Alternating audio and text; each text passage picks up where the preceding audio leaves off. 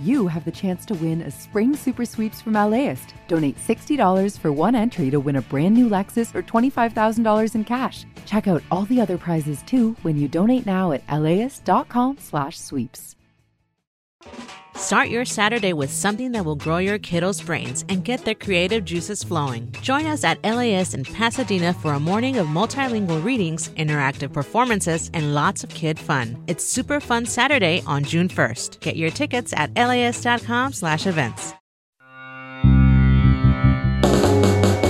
the Mohn Broadcast Center, this is Take Two. May Martinez. The CDC and FDA recommend a pause on the Johnson & Johnson vaccine over six cases of what they describe as a rare and severe type of blood clot. Find out how this will affect California's vaccination effort. Plus, enrollment at the state's community colleges has collapsed. We'll hear if this means that closing campuses is next. It's all ahead on Take Two. The LAist Spring Super Sweeps is happening now. You can win amazing prizes while supporting your source for local fact based journalism. One lucky grand prize winner will get to choose a brand new Lexus or $25,000 in cash. Other prizes include an electric bike from Juice Bikes and $1,000 gas gift cards. Your donation of $60 gets you one entry to win, and the more you give, the more entries you get. Donate now at laist.com slash sweeps. Hi, I'm Tracy Thomas, host of One for the Books, and we are back for another round. This is clearly an NPR audience. yeah, I think they're so smart. Just, what the hell? My guests this time are actor Vella Lovell and author Amanda Montell, whose new book, The Age of Magical Overthinking, is out now. Join us on May 15th at the Crawford Family Forum for book talk, trivia, and hot takes. Tickets can be found at laist.com slash events.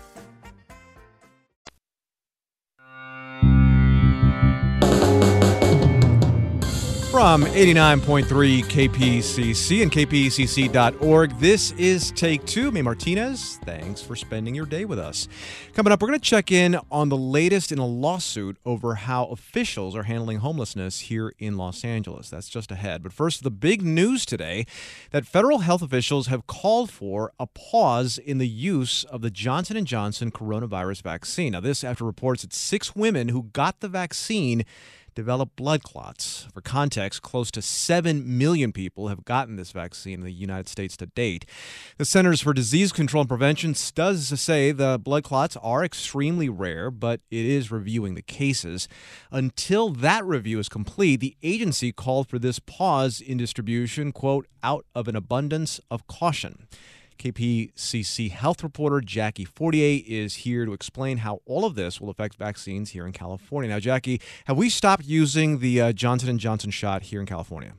Yes, the California Department of Public Health, which leads the state's COVID 19 vaccination effort, has said that they have hit the pause button on distributing the Johnson & Johnson vaccine to counties and municipalities. Local health departments across Southern California, including LA and Orange counties, Riverside and Long Beach, have all said that they will not use it until they get further direction uh, from federal health authorities. This pause, how long is it going to be? Yeah, at least a few days. Uh, FDA and CDC scientists will meet and look at the cases of the six women who developed blood clots after getting the Johnson and Johnson vaccine, and then you know we'll see where it goes from there. Now, should someone who has taken the Johnson and Johnson vaccine be worried? I mean, they're extremely rare. The the clots that have been reported so far were in women between the ages of 18 and 48. Their symptoms emerged 6 to 13 days after vaccination.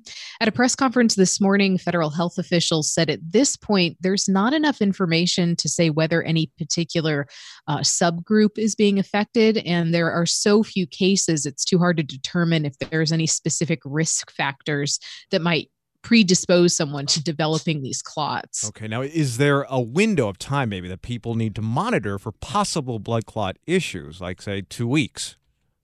So the FDA says the clots are rare and a severe type that happen in the blood supply that drains from the brain. Um, the symptoms can vary, uh, but they include headache, blurred vision, fainting, loss of consciousness, uh, loss of control or movement in part of the body, and seizures.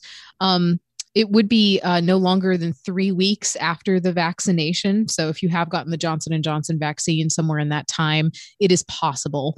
The FDA says if someone develops very severe, you know, headaches, abdominal pain, shortness of breath within those three weeks after getting the shot, they should, you know, seek medical attention. Now, I would say too that we're talking about like extreme headaches, something that you would consider going to the hospital over, not just yeah, the kind of run of the mill side effects. Okay. Now, um, what does this mean then for our big statewide expansion of vaccine ex- eligibility on Thursdays to, to every mm-hmm. Californian 16 and over? That, that was a big deal when that was announced. it was. Uh, Governor Gavin Newsom said this morning that that is still the plan to expand to 16 and over this week. But by not using the Johnson and Johnson doses, that does mean that fewer people are going to get vaccinated. Uh, we already had a big decrease in Johnson and Johnson vaccines coming into the state because of that manufacturing mix-up yeah, that yeah. ruined millions of doses earlier this month. That said, Governor Newsom did say that Johnson & Johnson was only about 4% of the state's current supply. Okay, 4%. So what about uh, on the local level, more, more LA? So I spoke with an official in LA uh, Mayor Garcetti's office this morning, and they told me that it won't have any effect on the six permanent vaccine sites run by the city, uh, like Dodger Stadium, Cal State LA, because those sites weren't scheduled to get the Johnson and Johnson vaccine. But the mayor's office did have to cancel sites that are using the Johnson and Johnson vaccine today, including clinics vaccinating uh, homebound people, some mobile operations at LAX, and mobile clinics clinics focusing on the homeless. LA County health officials say they're reaching out to people who had appointments that will be affected and they'll be rescheduled for a Pfizer or Moderna shot. So if you had an appointment that might be affected, you should be hearing from them. I also talked to Jim Mangia, who's the CEO of St. John's Well Child and Family Center. They operate clinics throughout the hardest hit areas of Los Angeles he told me they immediately switched to the Pfizer vaccine, and that wasn't a problem. But now he's concerned about a new issue, which is making sure that people come in for their second shot in three weeks. I feel very concerned about tracking down people experiencing homelessness who we meet at a shelter. Where do we find them in three weeks? How do we contact them? How do we find them? You know, we're kind of collecting a whole bunch of information getting a sense for where people stay, where do they sleep at night, if they're not in the shelter. Mangia told me that they're vaccinating about a thousand homeless people a day in LA, but now he's not sure how many they'll be able to vaccinate because they have to spend so much time gathering information. Now, Jackie, I got to ask because it kind of now becomes an elephant in the room here. Is there a risk of this just adding to that vaccine hesitancy that uh, might already be there for some people? I mean, I think there's a little bit of a risk, but there's a lot of pent up demand to get vaccinated in California. I mean, just remember what happened at Bakersfield. People were willing to drive, yeah. you know, four hours just for the chance of getting a shot. Um, but this could make more people, you know, wary of the Johnson and Johnson vaccine. Again, these blood clots are very rare. In the meantime, we've got the Pfizer and Moderna vaccine that have been injected into millions of people, myself included, that are safe and effective. So if you're concerned about it, just, you know, get one of the other two. All right, that's KPCC health reporter Jackie Fortier explaining the move to pause use of the Johnson and Johnson vaccine. Jackie, thanks a lot. Thanks.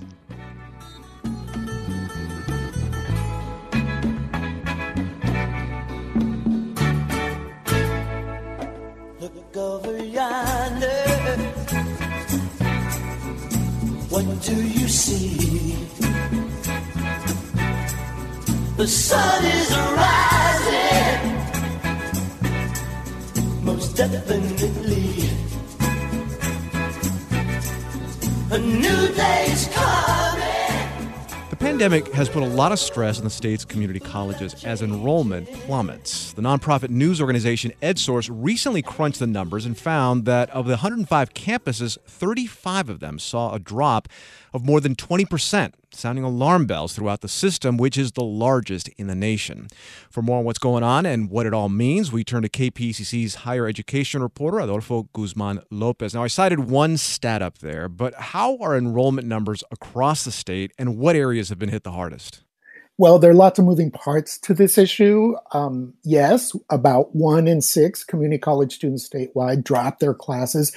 We're seeing the biggest effect in rural areas. Uh, they're seeing big drops, and also campuses in dense urban areas such as Santa Ana and Compton in Southern California.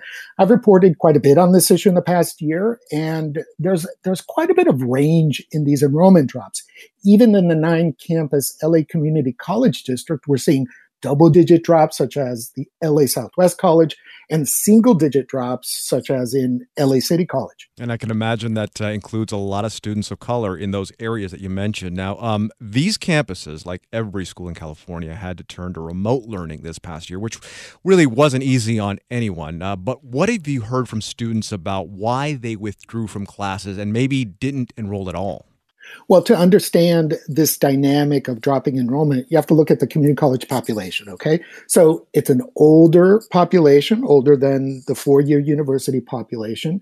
Community college students are less likely to have graduated high school recently. They're more likely to be holding down at least one job and responsible for taking care or supporting financially others in their household. Uh, Norma Patricia Paniagua, a student at LA Valley College, is one of these students. And this is what she had to say about that.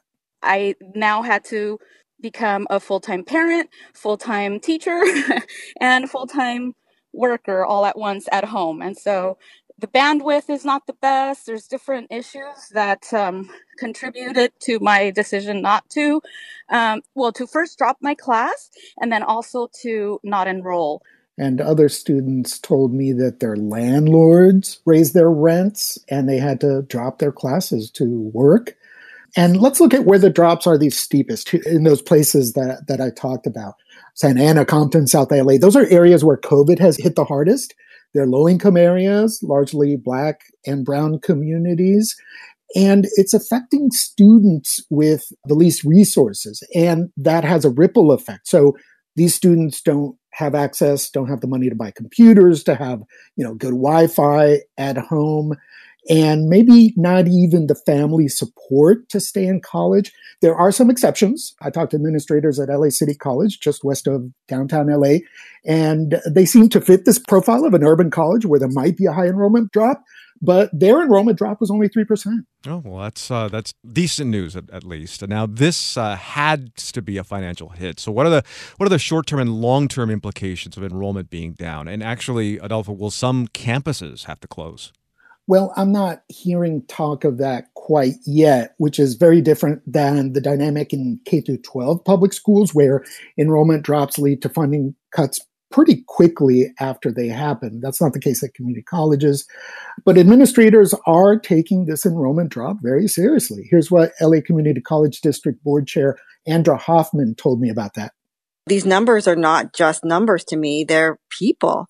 And I think that the community college system statewide, and especially in Los Angeles County, is going to have to um, play an integral role in the recovery uh, of our region. And I think that we can do that. And we're going to need to be able to bring these students back that we've lost uh, for retraining, right? For the jobs of the future, whatever those jobs are going to be. And they're probably going to look very different than how they did in the past. People I talk to say that adjunct faculty at community colleges may be hit the hardest by these enrollment drops.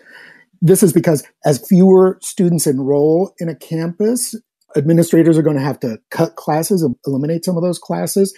And those are going to be classes that are going to be taught by uh, part-time faculty, uh, which make up a large part of the instructors at each campuses. All this, this is good context. A, this is all happening as Governor Newsom is deciding community college funding for next fiscal year when he releases his revised budget next month. So as we speak, community colleges are pushing Sacramento to get them more money to run their programs. And all that, of course, has a ripple effect across communities, doesn't it? Because if, if local community colleges are no longer available, that impacts the entire state. Well, yeah, think about it from the point of view of the students. The students don't get those certificates, those degrees, don't transfer to four year universities. And like I just mentioned, the faculty, right? So they're now scrambling to make up income, right? We're talking to KPCC's higher ed reporter Adolfo Guzman Lopez about the drop in enrollment across the state's community college system. Do you know, uh, Adolfo, if the state's community colleges are in general going back to in person instruction in the fall? I've been reaching out to campuses, and there are no final decisions that have been made just yet. I'm hearing that faculty and administrators are working out the details. And this is because community colleges are run by their own boards of trustees and presidents. So, because of that dynamic, a campus, let's say in LA and Riverside and Fullerton, the reopening may look very different in different geographic areas. I am hearing concerns that if most community college classes are remote, many more students will not enroll. Yeah, I mean, even back when I was in a community college, this was back in the late 80s, I, I, knew back then that a community college student, if they left for whatever reason, whether it was to work because they had to, or support uh, a parent because they had to, or support their kids because they had to, they probably were not going to make it back on campus. And that is something that is life changing. It changes uh, life trajectories. So obviously, some campuses then are going to have to get very creative to bring these students back, to get them back, even if classes are, are in person again. And you did a story on a school school that actually maintained enrollment. So, Adolfo, how did they do that, and could it be a model for others? Yeah, that's LA City College that I just talked about. Administrators there told me that the outreach program that they started about three years ago um, has helped them keep students in school and graduate. That was the intent of the program when they when they started it. And now that program during the pandemic is keeping students in school. The president of the campus created this outreach program in a customer service oriented program. So LA City College counselors and staff keep in touch with students from high school past their first year. They constantly reach out to them either by email, text, that sort of thing, offering them support, asking them what they need.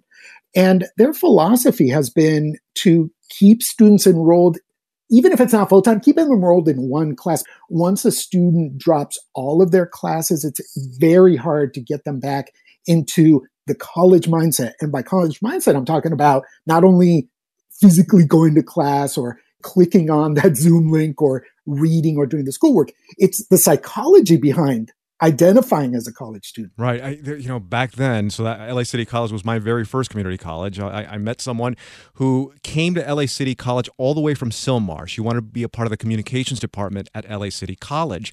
So she made that drive, a single parent who was also helping to take care of her parents. And I knew, I knew that once she left, and she even told me that. She even said, Look, I'm not coming back. I can't come back. How am I going to make it back all the way from Sylmar to uh, LA City College, which is on Vermont and, and Melrose? It's, it's very difficult to get back in the flow. So, yeah, keeping keeping people involved, even just for one class, Adolfo, as you mentioned, is, is something that uh, could really change someone's life. Now, lastly, uh, what have administrators uh, said about this, and, and what ideas uh, do they have for lifting enrollment back up? Well, colleges can give away computers, stock food pantries, and they can increase financial aid, uh, which they've been doing all these things.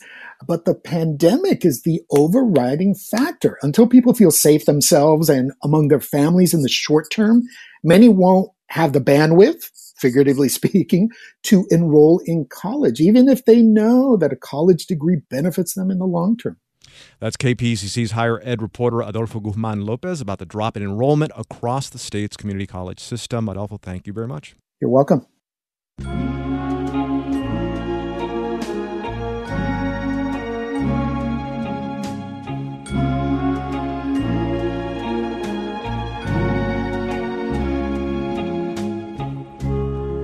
People get ready as a train a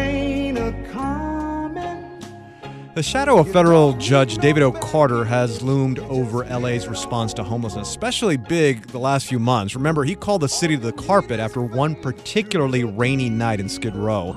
And now there could be a resolution in the works to a lawsuit Judge Carter was overseeing. Find out what the city of LA will be allowed to do if they come up with the beds for the unhoused. That's coming up when Take Two continues in about 60 seconds. Stay with us.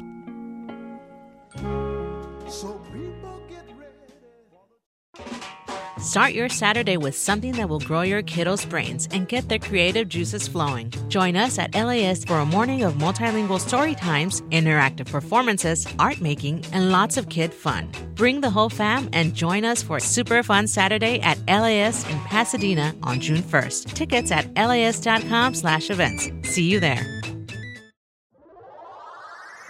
How to LA is our love letter to Los Angeles. We'll tell you where to get a yummy torta, a bowl of congee, and of course, a burger. It's a beef sausage blend, fried egg, grilled onions, and then raspberry jam.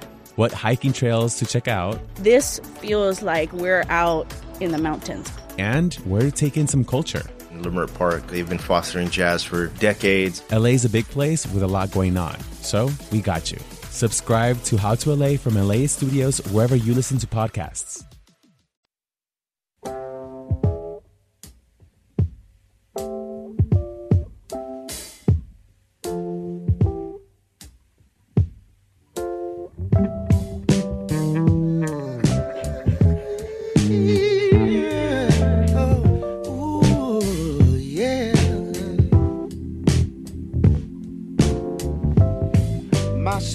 Back now with more Take Two on 89.3 KPCC and streaming on the KPCC app. I'm A. Martinez.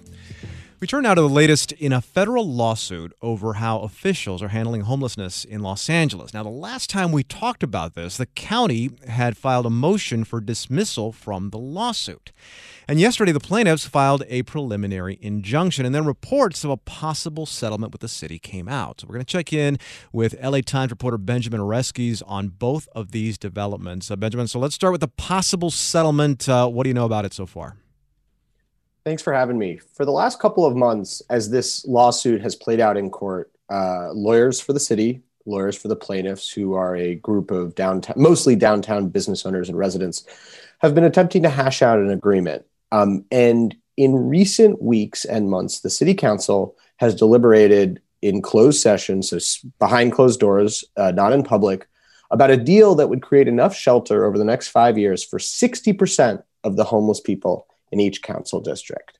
That's the sort of top line number that is part of this deal. Uh, once they hit that threshold for creating housing and shelter, it would allow council members to clear homeless camps that they find most po- problematic in their district as soon as space in these shelters becomes available. Once they have found, uh, worked on the problematic encampments, they could do their entire districts and then the whole city. So those are the larger contours of the deal. And my sources, uh, I kind of checked in with over the last couple weeks, have said that most of the city council is pretty receptive to that top line offer. But when it comes to uh, the more the details, uh, they're still being hashed out now. I don't think a deal is imminent, but there's definitely more to come. And I think tomorrow uh, the city council is scheduled again to talk behind closed doors about the prospect of finding a settlement with these plaintiffs. So 60% of each district's homeless uh, shelter, they'd have to find shelter. Uh, What's the timeline? How long would they have to get to that 60%? Five years. Five years. Uh, and that would be a high bar for some of these districts where there are thousands of people who are in shelters and on the streets, and they uh, would need to get building fast. Yeah. Now, so what do we know about the type of shelter the city council would have to provide or build? I mean, would it be permanent housing, temporary housing? Any idea of what uh, they're thinking about? It's a good question. I think the parameters of what we've seen, uh, we were uh, uh, leaked a, a, a proposed settlement offer.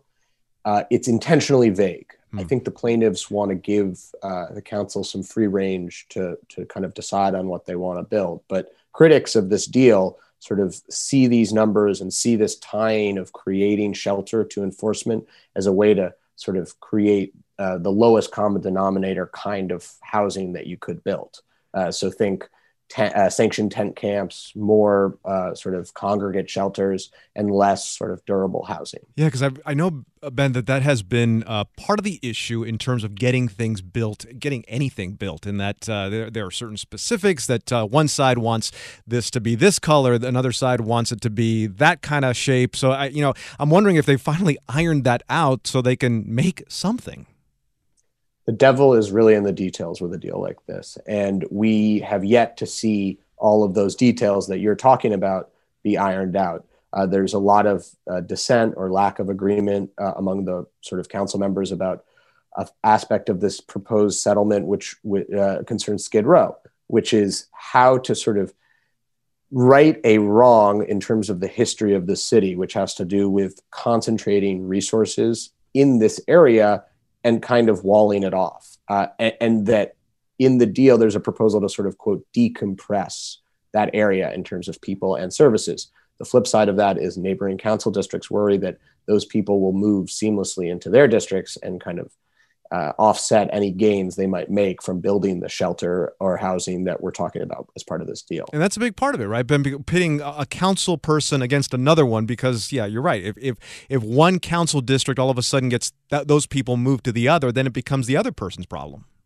Exactly. I think another issue that some members of the city council have, not least uh, that this is being done sort of behind closed doors, is that certain council members kind of start on third base, to use a baseball metaphor, yeah. in the sense that they don't have large homeless populations. So they can quickly scale up and get to that 60% number.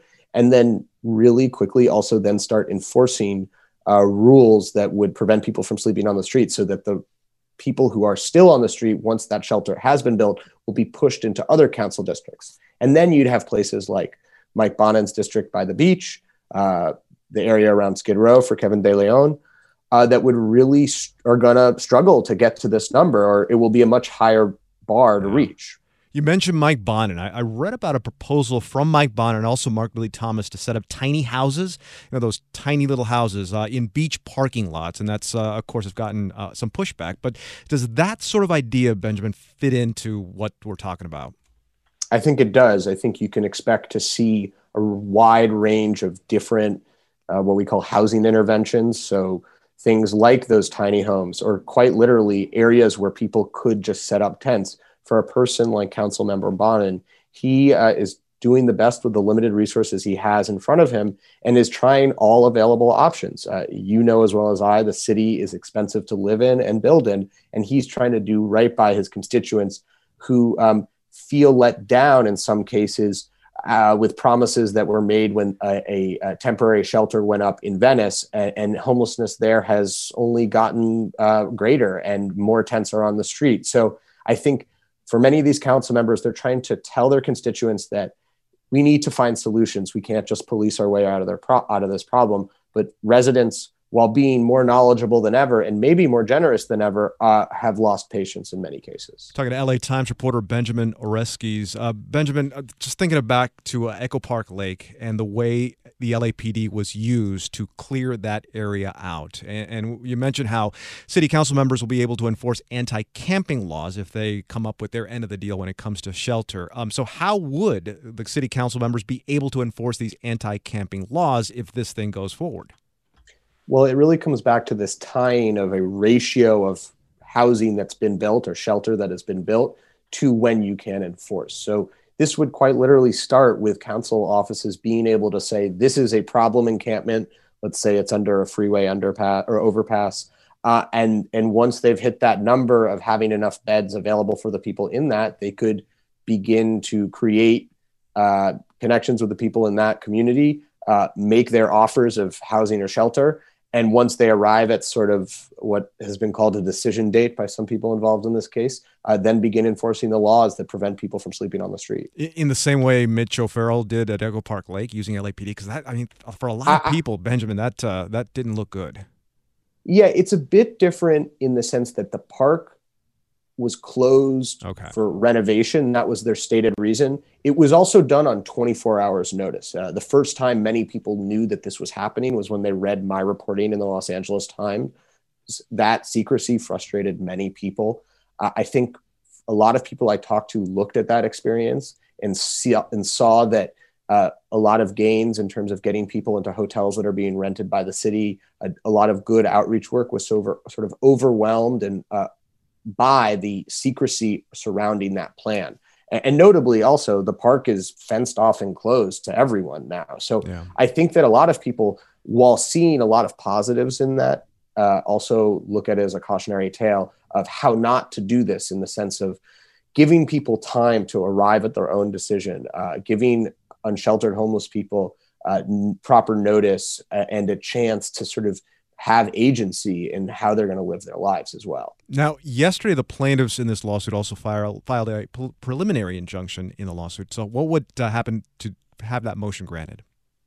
Yeah, there's a lot of moving parts in this case, uh, and these two things, uh, what we just discussed, and this preliminary motion for preliminary injunction, aren't necessarily connected. Uh, the plaintiffs, who I mentioned at the beginning, are a network mostly of downtown business owners, uh, have been fed up with uh, the state of Skid Row and the surrounding areas. The, these are people who own businesses in that area, and, and and they want action fast. They've basically want the city and the county to offer some form of shelter to the most vulnerable people on Skid Row, namely the people who are living on the streets between 3rd and 8th and Alameda and Main.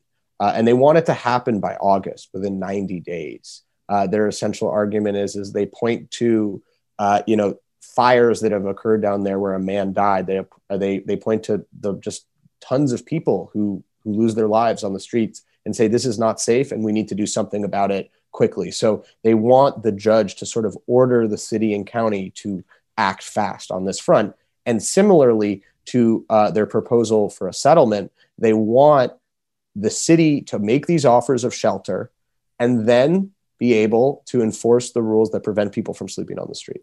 We've mentioned a, a few council members uh, so far, but uh, the mayor, Eric Garcetti, what does uh, he think of all this?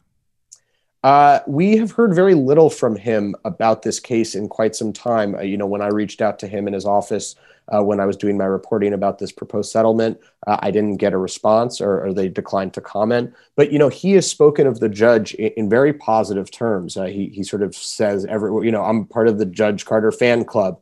He has seen him as a kind of an agent of good in this city. Um, at the same time, I think we've seen behind closed doors the city is very engaged on this front, but also that the city attorney uh, has to sort of think about the, the, the city's best legal interests in mind, and that has maybe kind of slowed the negotiating process uh, more so than what you might have seen if this wasn't occurring in a court setting. Ben, what do groups who serve Skid Row, particularly the Los Angeles Community Action Network, think of the settlement? Sure, uh, you know they're interveners in the case, so they are at the table for much of this, and had not uh, been aware of the specifics of this deal until I reached out to their representatives, mm-hmm. to their lawyers. And uh, they hate it, uh, to put it bluntly. Uh, they see this as like a continued uh, assault on the rights of homeless people. Uh, they worry that this will be um, much, a lot more money spent on shelters rather than sort of changing the paradigm when it comes to permanent housing in the city. And again, they, they don't like the tying of offers of shelter and the creation of it by elected officials to enforcement. Their view of this is that elected officials are going to look for the easiest way to satisfy that 60% number.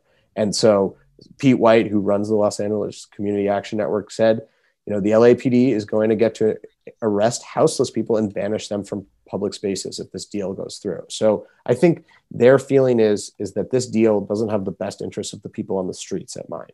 Uh, really quick, Ben. Uh, so, what's next on this? What has to happen next?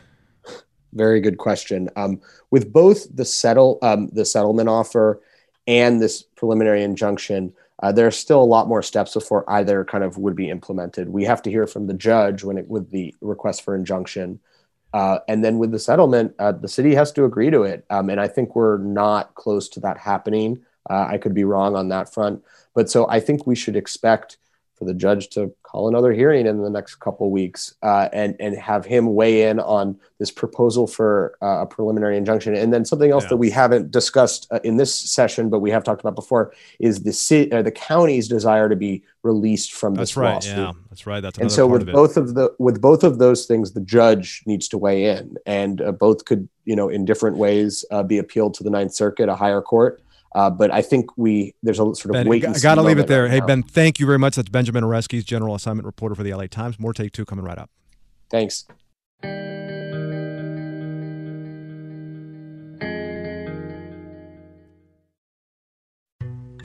As a farmer's son from a desert region in California, JB Hamby thinks a lot about water. I spent a lot of time digging up history, particularly about water, which is the origins of the Imperial Valley how this 28 year old became the youngest lead negotiator on the Colorado River ever, and how he could shape the most consequential negotiations to date. Listen to Imperfect Paradise, the Gen Z water deal maker, wherever you get podcasts. LAist has a new live event series with the James Beard Foundation. We Are Where We Eat will go behind the scenes of some of your favorite LA restaurants to find out how and why they do what they do. I'm Austin Cross. Join me for the first event where we'll explore how restaurants help make a neighborhood and we'll all have something delicious to eat afterwards. It's May 22nd at the Crawford. Get your tickets now at laist.com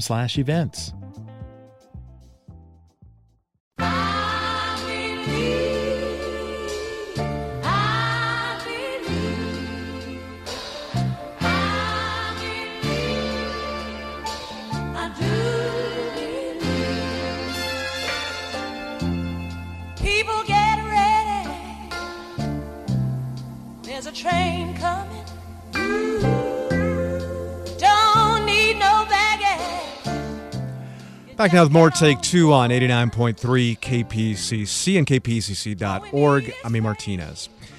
When we speak of the leaders of the civil rights movement, it's often in terms of the men of the movement. I think Martin Luther King Jr., Malcolm X, even James Baldwin. Women, particularly black women, have historically been downplayed or even overlooked. Now, for this reason, black feminist scholar Anna Malaika Tubbs was inspired to write The Three Mothers How the Mothers of Martin Luther King Jr., Malcolm X, and James Baldwin Shaped a Nation. It explores the civil rights movement through the lens of what she calls the woman before the man. Here's Anna Malaika Tubbs in her own words. One day, when the glory comes, it will be ours. It will be ours. Each of the sons really seem to honor their mothers and respect their moms, and they carried an awareness of how important their mothers were to their role and to their life. And um, all of them gave credit to their moms in different ways. So, Alberta King and Martin Luther King Jr. were incredibly close. He always asked her for counsel on anything that he was dealing with. And she was so in love with her son and with all of her children. And she cared about them. Of course, she was also very worried about the work that they were doing. It was very difficult for her to see her children put their lives on the line for something much larger than themselves. And she expressed that vulnerability and she expressed that concern. And because of it, MLK Jr. was always updating her and just letting her know that yes, he was okay, but also there were risks to the work and he just needed to continue doing what he was doing.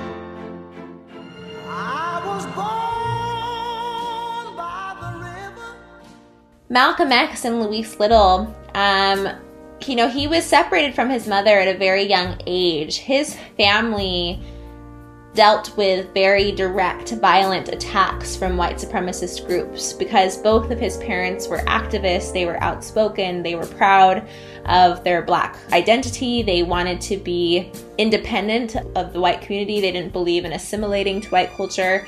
And so everywhere they went, um, it was very intentional as part of their work as these Garveyites, but they were persecuted because of that. And so their house was burned down. Um, her husband was murdered, and Louise herself was put in an institution against her will for 25 years of her life. And her children, who were very young at the time, were separated from her. So Malcolm, in many ways, is responding to this violence, this kind of violence that MLK Jr. certainly was not exposed to in the same way. And he carries forward this black pride, black self sufficiency movement, um, and sees that. And he gives credit to his mom, even when he's writing letters while he's in prison, and says, She is the first one who introduced me to this. Um, this was her approach to freedom as well, and I thank her for that. These songs of freedom, cause all I ever have. With James Baldwin, he was his mother's first son um, out of nine children, and their lives are interconnected, inextricable from each other.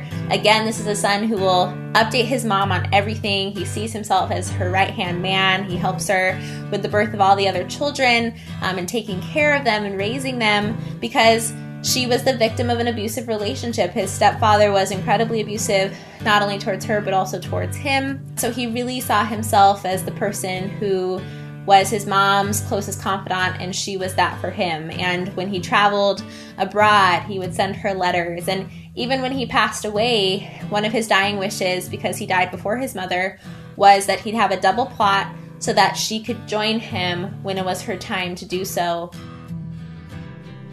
Redemption songs. Redemption songs. In terms of how the moms felt about their role, it's sad because there's not much that I could find that was first person that they'd written. Um, they did write letters, you know, to their family members, but it's less about their role and, you know, more about supporting their children and supporting their grandchildren.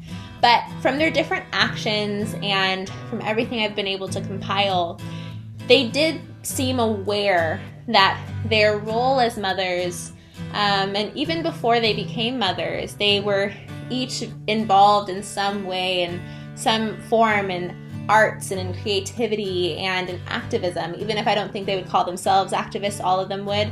But they were giving back to their communities and they were participating in this fight against Jim Crow um, and this time that they found themselves in. And so, with that awareness, that's how they, they raised their sons. I also became a mother while writing this book. And, uh, you know, I started the research before, but my second year of the research, I found myself expecting my son. And that gave me a new layer of connection to them because, as much as I was overjoyed and excited, the truth of the matter is that it's very dangerous as a black woman to have a child in the United States. We are more likely to die in pregnancy and childbirth, um, whether or not we're educated, whether or not we have um, access to different resources and connections. Um, the American gynecological system is built on this notion that black women are less than human, that we don't feel pain in the same way that other people do. Uh, it was literally built by experimenting on the bodies of enslaved women. And the C section was perfected by cutting into the bodies of laboring black women. And we see remnants of that today where black women say something is wrong and they're not heard. And many die as a result of that. It happens every day in this country. So I was also very terrified. I was well aware of those issues as a black feminist scholar. Uh, and studying these women gave me some hope. It gave me some feeling of power and agency that there were things I could do and I could be a part of changing the system and transforming it because I realized that with Alberta, Berdis, and Louise, they also knew that they and their children were going to be seen as less than human.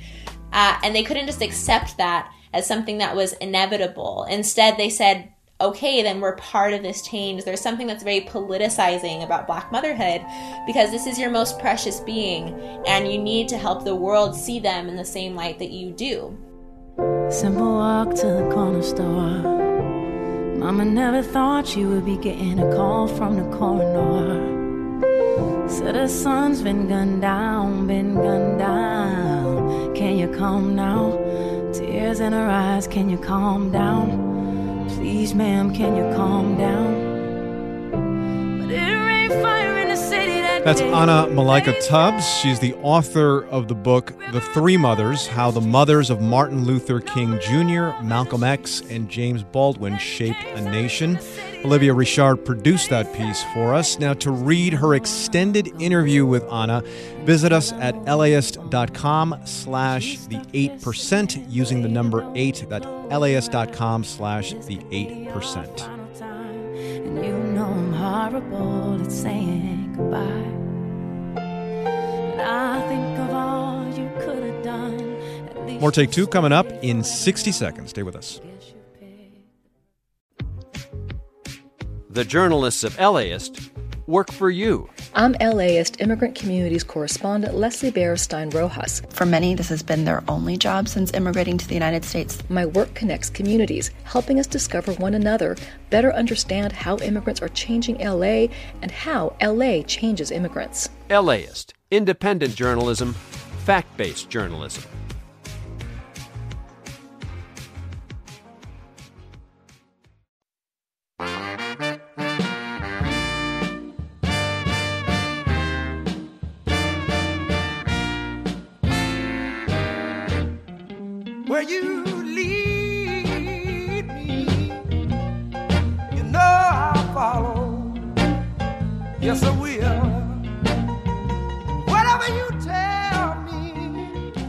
Now with more Take Two on 89.3 KPCC and kpcc.org. I'm A. Martinez.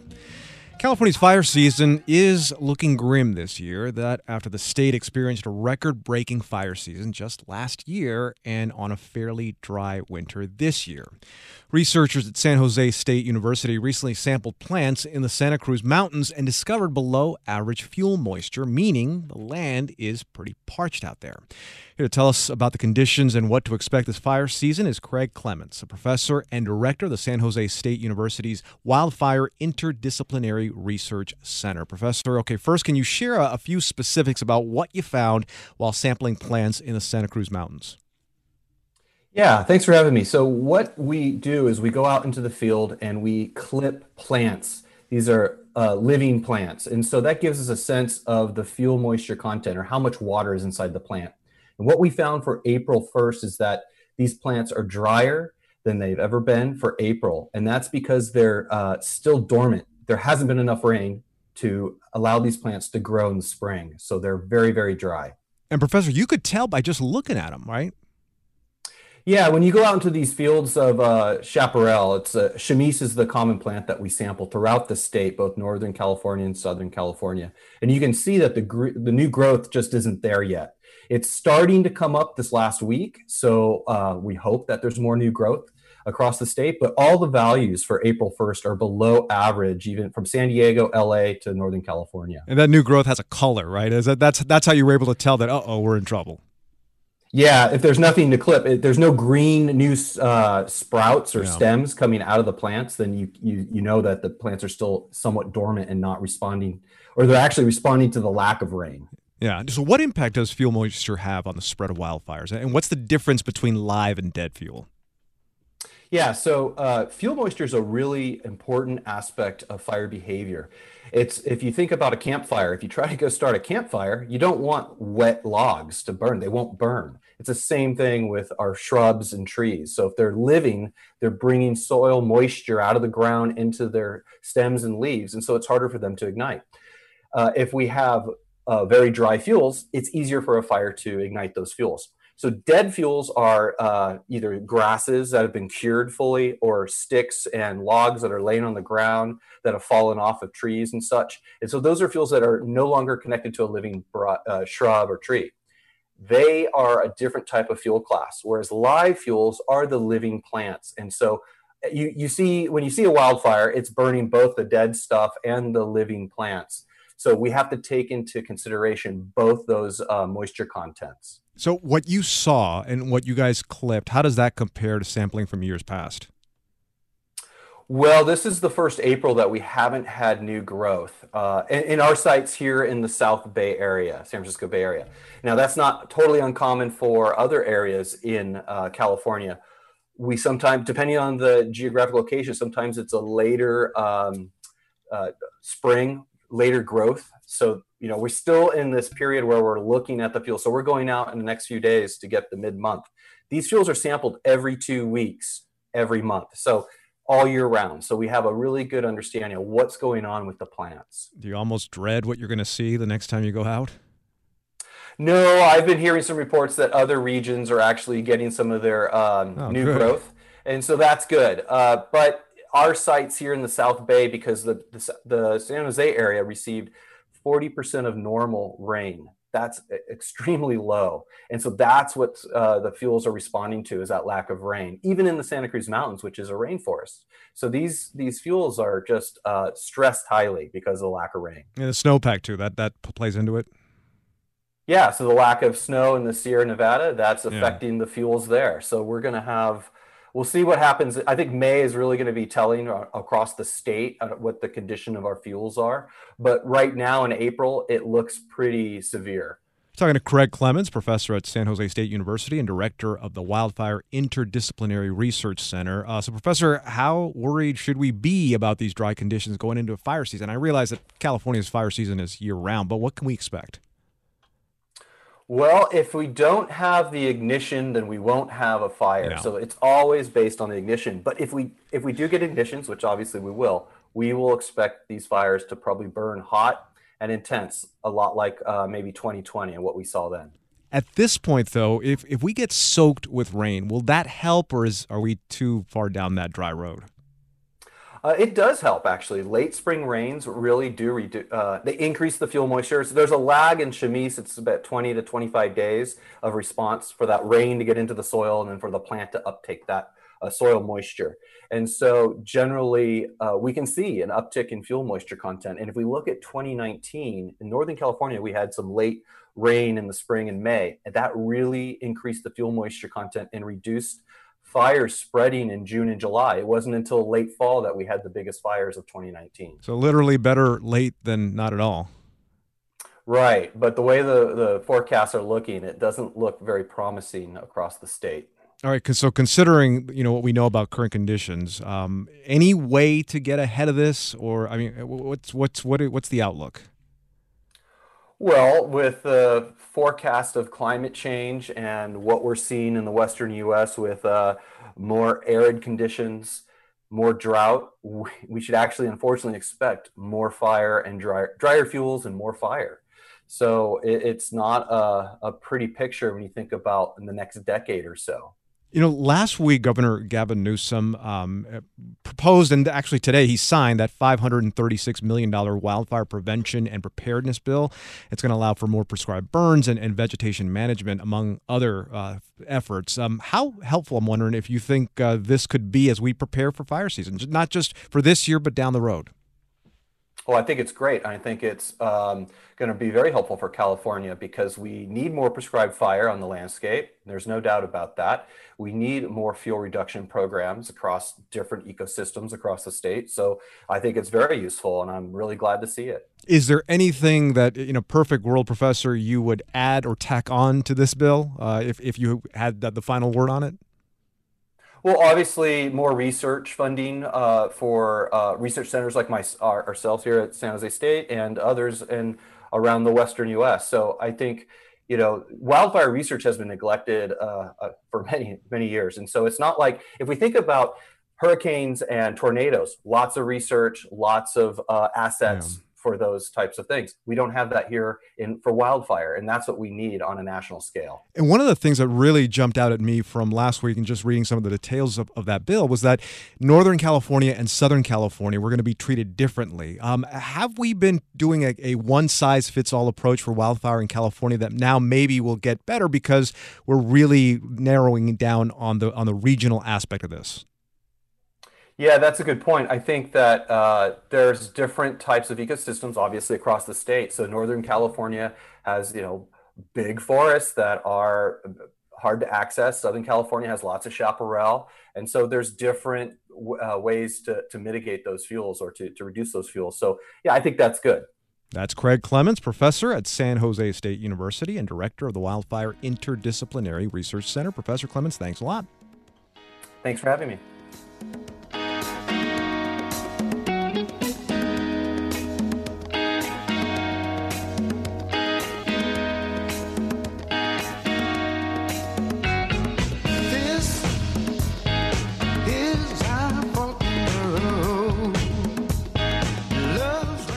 I've always said that Take Two is the perfect show that you could take a walk with.